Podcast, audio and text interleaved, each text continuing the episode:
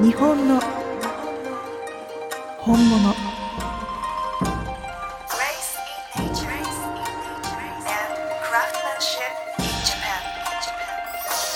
日本物学校。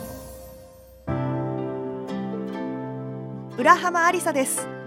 日本の本物。日本物を学び体験する日本物学校。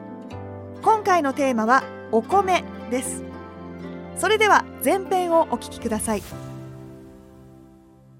さあ皆さんこんにちは。日本物学校へようこそ。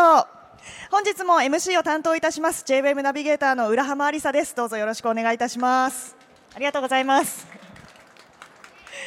この日本物学校は日本の本物日本物を知る専門家や生産者シェフたちからその日本物の魅力を聞き実際に体験できるという学校になっています。さあ4日目いよいよ最終日になりました。本日のテーマはお米です。米といえばもう全国日本各地で作られていて品種ももちろん様々あります。皆さんのご家庭でお好みのこの品種というのももしかしたらあるかもしれませんね、えーさらには美味しいお米の選び方炊き方から保存方法まで、えーいろんな知識を持ってお米をさらに美味しくいただけるような、えーそんな講義内容にしていけたらなと思いますので皆さんで一緒に学んでいきましょう。私も今日は初めて知る情報もたくさんあるかなと思いますのでとっても楽しみにしておりました。よろしくお願いします。では日本物学校お米の先生ご紹介していきましょう。まずはお一人目。全国の田んぼを訪問し米作りや生産者の思いを国内外へ発信されている株式会社山田屋本店の秋澤まりえさん、えー五つ星お米マイスターそして米食味鑑定士でもいらっしゃいます秋澤さん本日はよろしくお願いいたしますよろしくお願いします。ご紹介いただきました株式会社山田屋本店五つ星お米マイスターの秋澤まりえと申します。本日はお米を楽しんでいただく1時間にしたいと思いますので、どうぞよろしくお願いいたします。よろしくお願いしますちなみになんですけれども私実は初めて知りました、この米食味鑑定士、はい。こちらどういったものになるんですか？はい、そうなんですね。あのよく五つ星お米マイスターとかは聞かれると思うんですけれども、いわゆる、ま、ワインでいうソムリエソみたいなムリエ、はい、そうですはいね、お米の聞き米ができるということであったりとか、はい。で米食味鑑定士というのはあの米を精米の段階で見ていくっていう方法なんですけれども、あの味じゃはいなくて作ってる過程からそうです。ね作ってる過程と精米の米粒を見て判断するという資格でもあります。えー。は実はあの日本で上級米飯食味評価士というのははい。母一人だけなんです。日本で一人だけで。で米食味鑑定士は何人かいらっしゃるんですけど、上級がつくと日本でたった1名の資格をちょっと母が持っておりまして、はい、ちょっと今鳥肌が立ってしまいました、えーだってもうそれなりに歴史もあってたくさんいらっしゃる中でも上級と名の付いた方は過去にも一人しかいないということそうなんです。はい。へえ。ままさにこの食味漢字でいう、えー、と食して味わうの食味ですけども、なんか製造からお口に入るまでを全部こう鑑定されるっていうお立場がこの食味鑑定士ってことそうですね。はい。今日はなんか初めて知る情報がたくさんありそうで本当にますます期待値が高まりましたぜひ楽しんでいっていただければと思います。よろしくお願いいたします。そしてもう一方ご紹介させていただきます。10年連続でミシュランの星を獲得した実績を持つ西麻布にある日本料理の名店ラ・ボンバンスのオーナーシェフ岡本誠さんです。岡本さん本日はよろしくお願いいたしますよ。ろしくお願いいたします。皆さんこんにちは。えっ、と西麻布のボンバンスの岡本と言います。えっ、と今日はあの普段から日本料理に欠かせないあのお米ということで、あの僕自身もすごく学べることも多いと思いますし、あの料理をする上でこうちょっと大切にしている伝えたいこともありますので、あのこの機会を借りて皆様にこうお伝えしたりとか一緒に学べたらいいなと思っておりますので、どうぞよろしくお願いいたします。よろしくお願いいたします。それでは早速始めていきましょう。日本物学校開校です。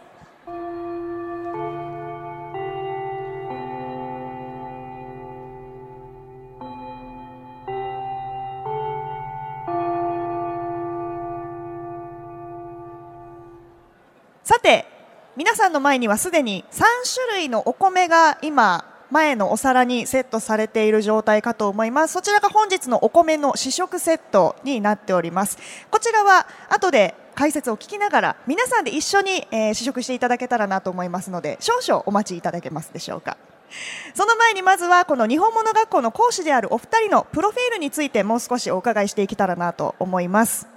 秋澤さんは調布市にある、えー株式会社山田屋本店の現在6代目ということではいはい、そしてお米の専門店米屋彦太郎も運営されてらっしゃるんですよね。はい、そうですね。あの東京の調布市で明治38年に創業させていただいて、えー私で6代目になるんですけれども、えーお米の専門店としては調布とあと銀座三越の方に米屋彦太郎という店舗を構えさせていただいております。やはりあのご家庭でも幼少期からお米にこう馴染みがあって慣れ親しんできたあの秋澤さんかと思うんですけども、はいやはりもう小さい頃から将来はお米に携わるお仕事に就きたいと思ってらっしゃったんですか？そうですね。私あの食いしん坊で、はい、一番のスパイスですよね、食を楽しむ。そうなんですよ、あの一生餅って1歳の時に担ぐお餅を、はい親が見ていないところで一人でかじってたっていうエピソードがあるぐらいあの米と餅が大好きなんです なので絶対米屋になろうっていうのは小さい時から考えてましたなるほど。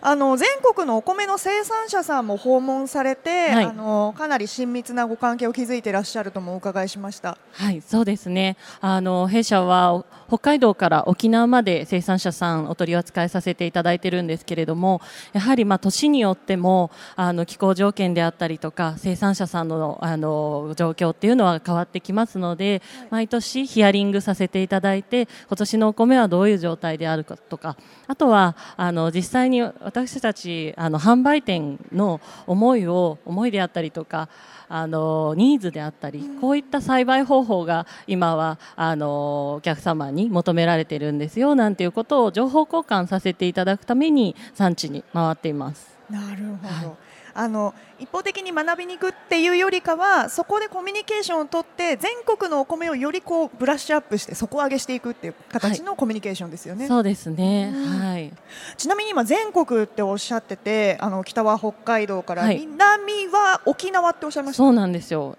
沖縄ってお米できるんですか？はい。石垣島の方でお米ができるんですよえね。これ知らなかったの私だけ？沖縄のお米多分食べてらっしゃる方ってなかなかですよね、おはい。沖縄にお米のイメージってありました？あやっぱないですよね。知らなかった、はい。実はもう田植えも始まってで今今ですか？今。もう、ははい。い。あの実は全国各地今田植えの時期なんですけれども沖縄に関しては、ね。ははいい3月とかもう2月の頭ぐらいから田植えの準備が始まって実は5月の末にはもう黄金色にたわわに実るという日本で一番最初に新米ができる地域です。でやっぱり気候でやっぱその収穫の時期も全く違ってくるそうんですね。あ5月かの沖縄に合った品種を作られてます。例えばミルキーサマーとかチュラヒカリとかっていうちょっと沖縄のお名前の品種を作られてますね。なるほど、はいなんかもう名前だけ聞いてこの爽やかな甘みっていうのがちょっと伝わる感じあがしますおっしゃる通りで、もう6月とかに新米が食べれる喜びと、あとこの香りの感動っていうのは沖縄ならではかなと思います。うーん。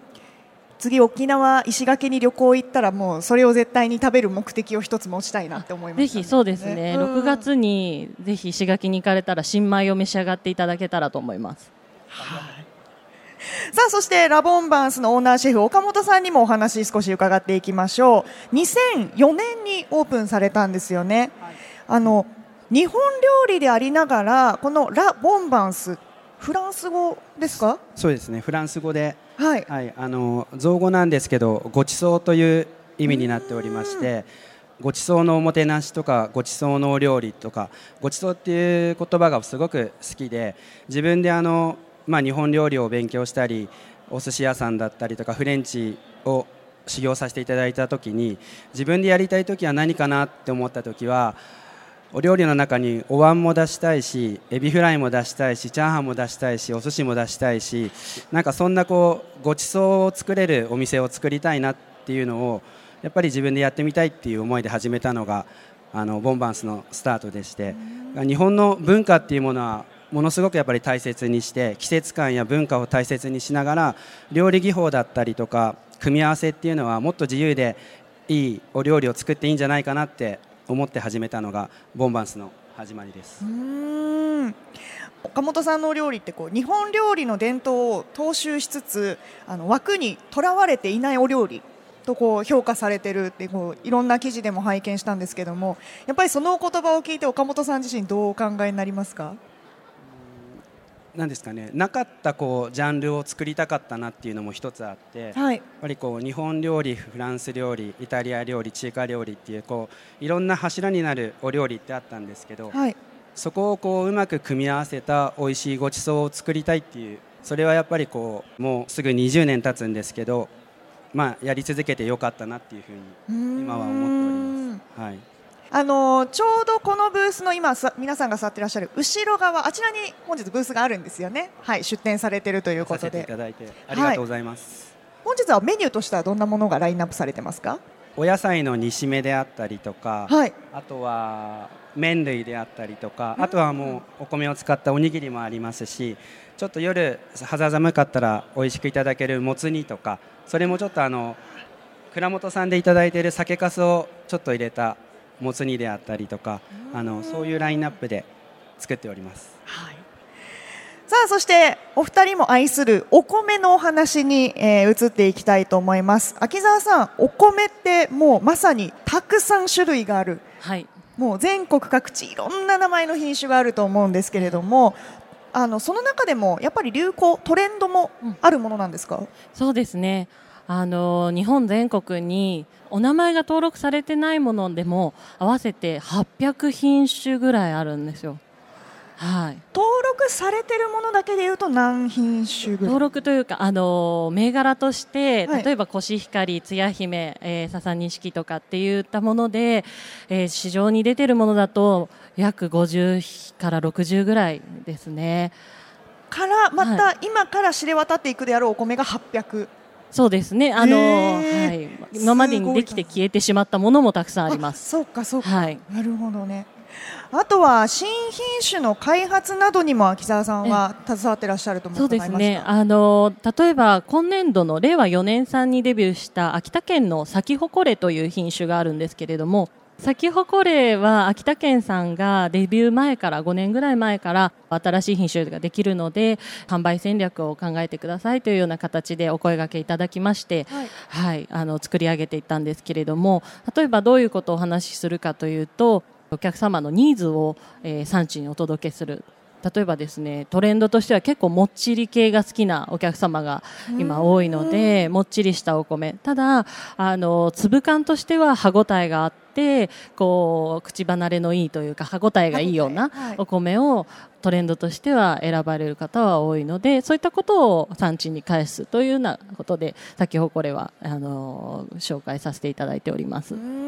んぜひ見つけたらちょっといつも買ってるこのお米みたいなのがもしかしたら皆さんあるかもしれないですけどこういうお話聞いたらちょっとチャレンジしてみたいなって思いますよねそうなんです。せっかくいろんな品種がデビューしているので、はいいろんな味にチャレンジしていただくきっかけ作りになるといいなと思っておりまして、はい。どうしてもお米って慣れ親しんだ味ばっかりあの例えば実家のお米とかあの旦那さんの出身地のお米とかっていうのを選びがちなんですけれども、今日はこれからご紹介するマップを見ていただきながら、えー自分の好きな、えーお米の周辺のお米を食べていただくとかっていうことを試したりあとはお料理に合わせてお米を選ぶっていうことを試すきっかけにもあの新しい品種の育成というのはあの役立つのかなと思っています。うん興味深い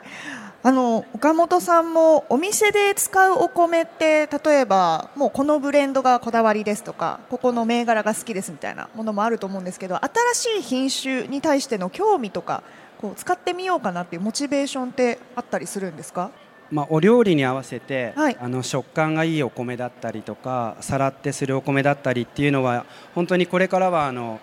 なんですかね調味料のようにこうお料理をお米によってこう変えていくっていうのは新しい技法で面白いのかなっていう一つ一つまあ、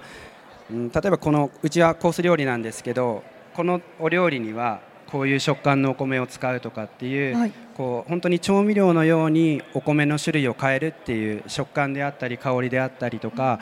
そういうことをするっていうのは、まあ、今日この機会をいただけてあの考えてたんですけどはい新しくてそれはすごく面白いのかなっていうふうに思いました。やっぱりコース料理の中にもお米を使う料理っていうのは、まあ、季節ごとにもしかしたら2品入ったり3品入る小さなものなんですけどあるんですけど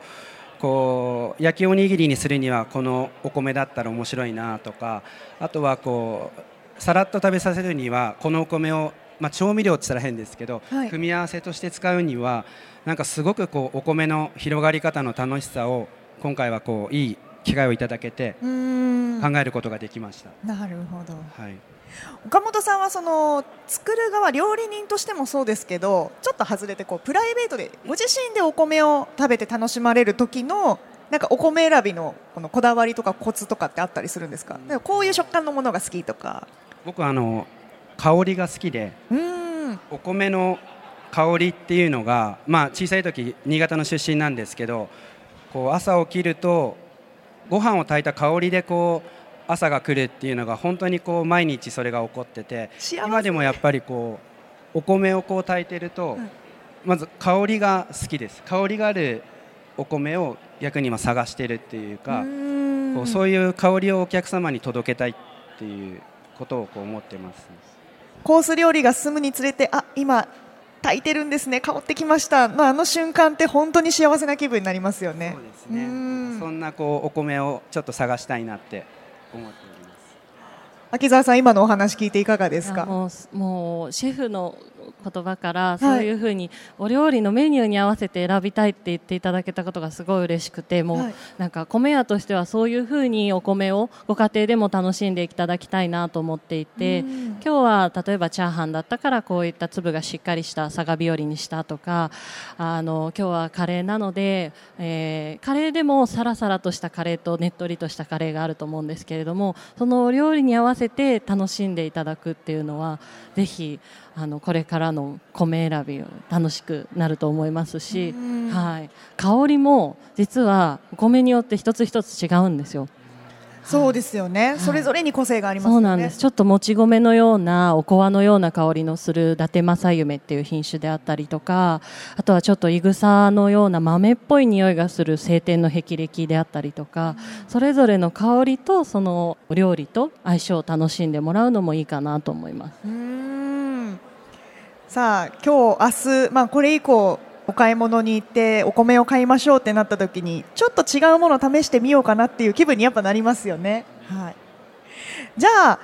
買った後ご自宅でお米を炊く時ここもまたポイントだと思うんですけど炊き方もかなり重要なポイントですよね。そうですねうんはいあのー例えば旅先でここの産地のお米いただいてあ美味しいから家でも買ってみようと思って炊いたけどやっぱり同じように炊き上がらなかったりとかもするのでここを攻略する何か裏技的なもの裏なのかどうかわからないですけど はい。教えていただけたらなと思います。そうですね。あの炊き方守っていただきたいポイントが3つありまして、はい。今日はその3つを覚えて帰っていただこうかなと思うんですが1つ目は洗いすぎない研ぎすぎないっていうことをお願いしたいですよくあの、まあ、今はされないかもしれないですけど透明になるまであの水で洗いますっていう方おられるんですけれどもそれはもう完全に NG でございまして。はいせっかく米の周りに小ぬかっていう小さいあのぬかがついたそれをすべて取ってしまうっていうことになってしまうので、まあ、もちろんあの精米してかなり時間が経ってしまったものとか小米になってしまったものっていうのは洗ってあげた方がお米本来の甘みうまみも感じられるんですけれども米の周りについた小ぬかを洗いすぎない、えーできればお水を入れて最初のお水はすぐ捨ててください。であの水のない状態でボールをつかむ手でシャシャシャシャシャと20回ぐらいかき混ぜていただいてそして水を入れて流してっていうこの動作を3回で十分です。結構手早く済んじゃうんですねお米の研ぎ方って。はい。よく冬場ってもう冷たくて洗うの嫌だわっていう方おられるんですけれども、はい。お水のない状態であの洗っていただくと研いでいただくのでそれも、はい、あのコツとしては冬場の対策としてはいいかなと思うんですけれども、ちょっと今個人的に気になったので聞いてもいいですか、どうぞ。あの乾いたその生米の状態から、やっぱり入れるお水一番最初に吸わせるものが重要みたいなことを聞いゃる通りですたのでね。はい。水道水でももちろん問題はないけれども、ええやっぱりあの飲料用のちょっと美味しいお水にするとより美味しいっはいて聞いたんですが、あれも本当ですか？そうですね。あの最初にあの産地で買ったお米が産地で食べたら美味しかったのにお家帰ってきたら同じお米を同じように炊いてもできないっていうのってやはりお水の高度の違いも大きく関係してくるんですね。だからやはり産地の同じお水の高度で炊き上げると同じように炊き上がるっていうのも一つのポイントかもしれないですし。うんあとは炊いた時のあの香りっていうのもその場の香りの違いもうんうんお水の違いで感じられるかと思います。なるほど、はいやっぱり一番最初にこうスポンジ状の状態の時にファって美味しいお水を吸わせるっていうのは重要なんですねはい、最初の水とあと炊飯の水はできればミネラルウォーターとかでであの軟水のものを選んであげるといいと思います。うん。で、はい。2番目が、えーえーしっかり計量して親戚をちゃんと行ってほしいということですね。やっぱり炊飯器でスイッチすぐ押される方は多いんですけれども、研いだ後すぐスイッチ押される方は多いですけれども、できれば夏場30分、冬場は1時間というのは守ってつけてあげた方が、しっかりお米の中に、えー芯までお水が届いてから、えー炊き上げますので、はい、あのそういった面ではこうしっかりつけていただくっていうことが2つ目。で3つ目があの炊き上がって放置しないっていうことですね、まあ、当たり前のことかもしれないんですけれども忙しいとどうしてもあの炊飯器ピーッと鳴ってから置いてしまうんですが炊き上がったらすぐ攪拌をするということで余分な水分が攪拌することによって潤沢になるという、はい、ことですね。この3つさえ守っていただければ一番特に洗いすぎないというところがポイントだと思います。なるほど。炊き上がっても蓋を開けてあの蒸気をパーって出してあげることも重要ってことですよあねそうですね、うん。はい、あの余分な水滴を逃がしてあげるというか。はい。確かに保温機能があるからってそのままなんかのんびりしてる時とかありますね。そうですよね。よくないですね。はい、はい。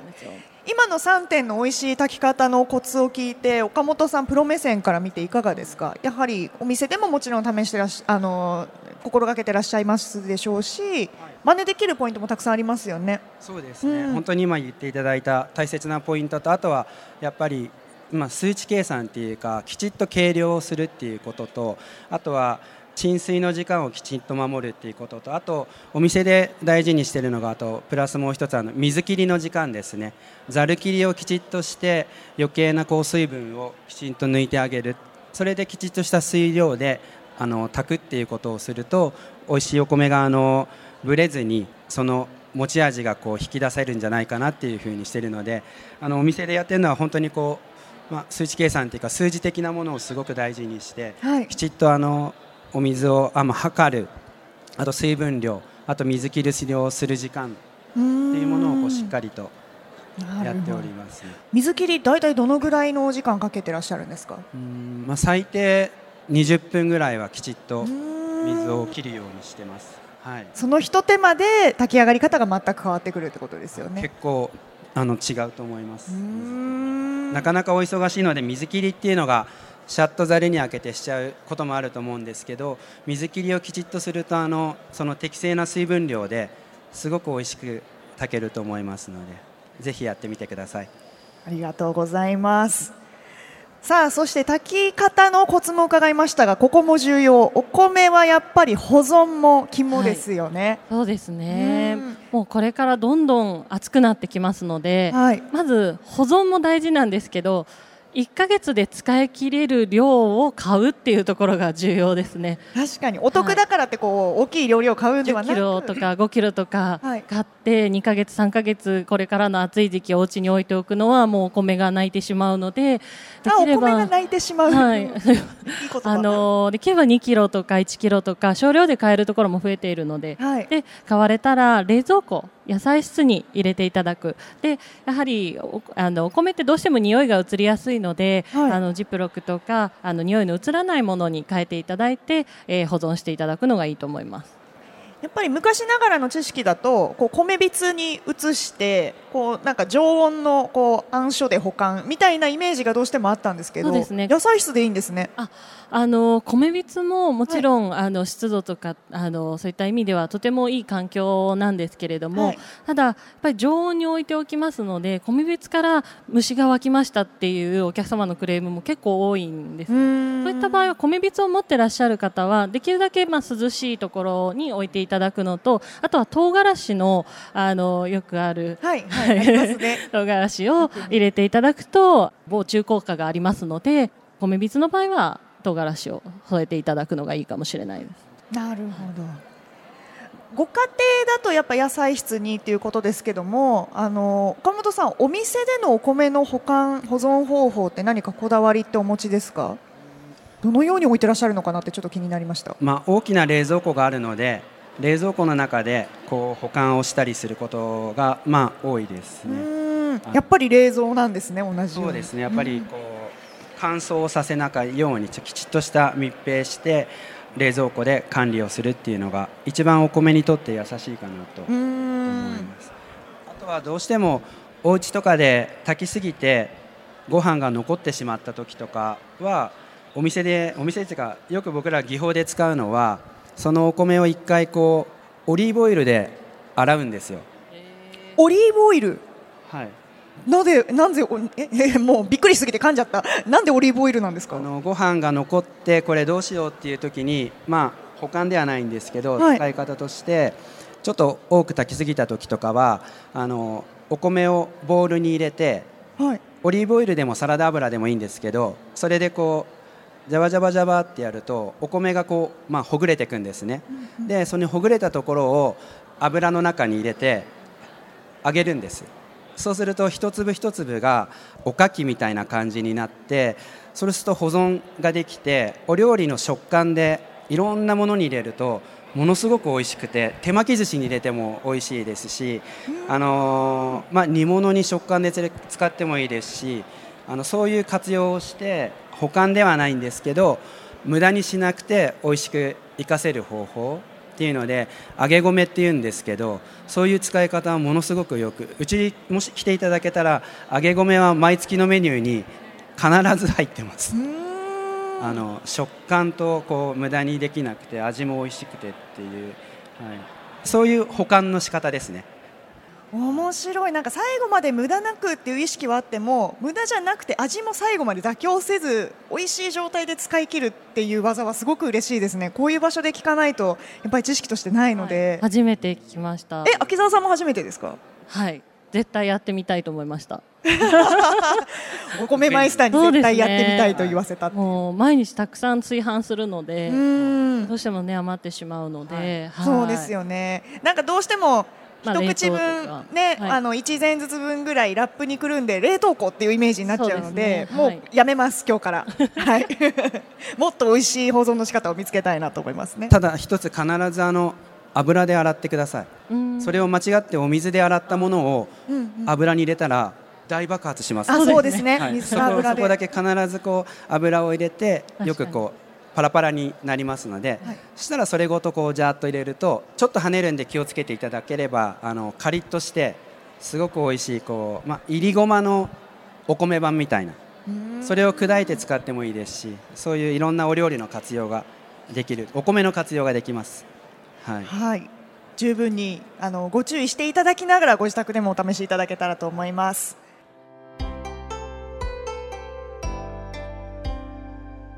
さあお米の日本物学校。前編はここまで。